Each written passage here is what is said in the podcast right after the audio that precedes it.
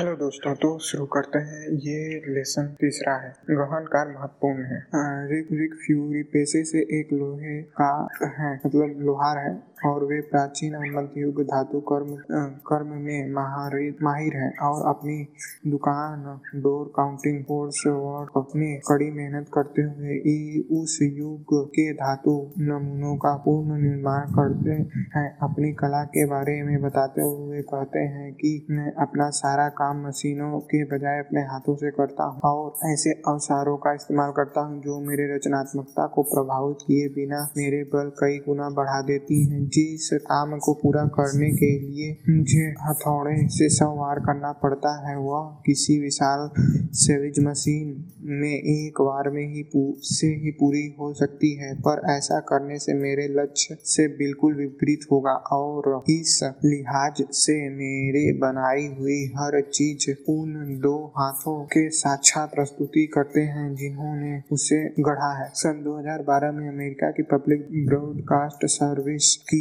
एक डॉक्यूमेंट्री रिक फ्यूरी ने दुनिया की एक झलक दे, दे देती है। इस डॉक्यूमेंट्री में इस डॉक्यूमेंट्री से हमें पता चलता है कि वे विस्कॉन्सिन राज्य के, के ग्रामीण इलाके में स्थित एक बाढ़ में काम करते हैं जो मिशिगन झील की प्रकृति संतुलन सुंदरता से भरपूर स्टर्जन खाड़ी में ज़्यादा दूर नहीं है। फ्यूरी अक्सर अपने खलिहान के दरवाजे खुले छोड़ छोड़कर क्षितिज तरह फैले उस हरियाली वाले इलाके में काम करते रहते। शायद ऐसा वे अपने लोहे की भट्टी की गर्मी से बचने के लिए करते हैं। यूँ तो वह वातावरण बहुत ही शांतिपूर्ण और सुखद है, पर जब आपका सामना उनके काम से पहली बार होगा, तब आपको उसकी क्रूरता का अंदाज़ा होता है।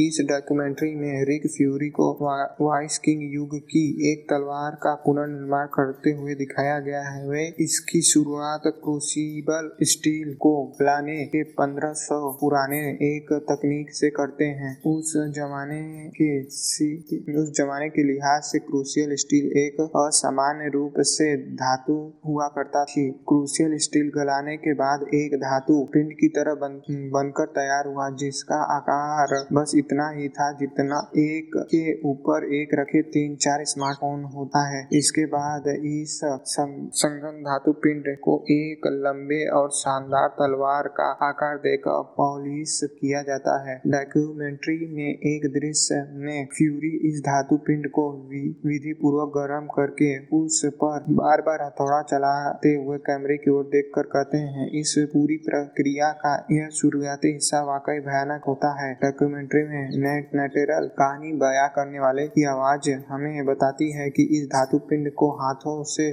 सीट पी पीट कर तलवार की शक्ल देने में करीबन आठ घंटे का समय लगता, सॉरी, लगेगा। और जैसे जैसे आप फ्यूरी को काम करते हुए देखते हैं वैसे वैसे उनके कठिन श्रम को लेकर आपकी सोच बदलने लगती। है जल्द ही आपके सामने यह स्पष्ट होने लगता है कि वे बस यूँ ही उस धाती धातु पिंड के बाहर बार पीट नहीं रहे, बल्कि उस, उनके हथौड़े का हर बार जितना तगड़ा होता है, उतना ही नियंत्रित भी बौद्धिक के नज़र में आने वाले पतले फ्रेम के चश्मे से झांकती उनकी आँखें बड़े गौर से उस धातु पिंड को देख रही होती हैं और वे हथौड़े की हर वार से पहले उसे पलट रखे, पलट रहे होते हैं, जो उनका यह चश्मा उनकी दाढ़ी और चौड़े कंधे वाले उनके व्यक्तित्व से बिल्कुल विपरीत लगता है। वे बताते हैं कि इसके साथ बहुत कोमलता से पेश आना पड़ता है, वरना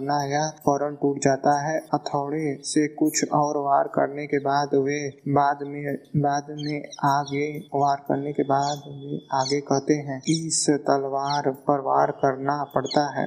धीरे धीरे यह तलवार का आकार लेने लगता है और फिर इसे बनाने में आनंद आने लगता है। उस धातु पिंड को मन चाहे आकार देने के बाद फ्यूरी उसे जलते चार कोल के एक संकुलन कुंडल में डाल कर गोल गोल घुमाना शुरू कर दिया। फिर तलवार की ओर देखते हुए उन्होंने अचानक कहा, तैयार हो जाओ। अब इसके बाद उन्होंने आग की परत, सॉरी, तरह तपती तलवार को अपने शरीर के एक सुरक्षित दूरी पर रखते हुए उठाया और उसे ठंडा करने के लिए तेल से भरे पाइप में डुबो, डुबोया और पल भर के बाद उन्होंने यह सोचकर राहत की सांस ली कि तलवार टूट कर, फूट टुकड़े टुकड़े नहीं हुए। क्योंकि इस चरण में ऐसा अक्सर होता है। फिर उन्होंने उसे तेल के पाइप से बाहर निकाल दिया। धातु की अवशिष्ट गर्मी से तेल जलने लगा और तलवार पीले रंग की लपटे से घिर गई। फ्यूरी ने जलती हुई तलवार को अपने मज़बूत हाथ से हवा में उठाया, पल भर के लिए, पर उस पर एक नज़र डाली और फिर आग की लपटे को फूक कर बुझा दिया। इस एक पल के, पल में तलवार की लपटों की रोशनी से उनका चेहरा दमक उठा, जिस पर सराहना का भाव स्पष्ट नज़र आ रहा था। फ्यूरी बताते हैं कि सैकड़ों साल पुराने तकनीक से धातु की चीज़ें बनाना ऐसा सबसे मुश्किल काम है जो मुझे अच्छे, अच्छी तरह आता है। यह ऐसी चुनौती है जो मुझे आगे बढ़ने के लिए प्रेरणा देती है।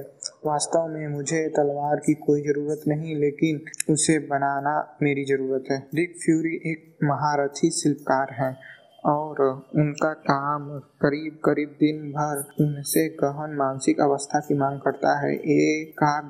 एकाग्रता भंग करने वाले एक छोटा सा व्यवधान भी उनकी घंटों की कड़ी मेहनत पर पल भर में पानी फेर सकता है।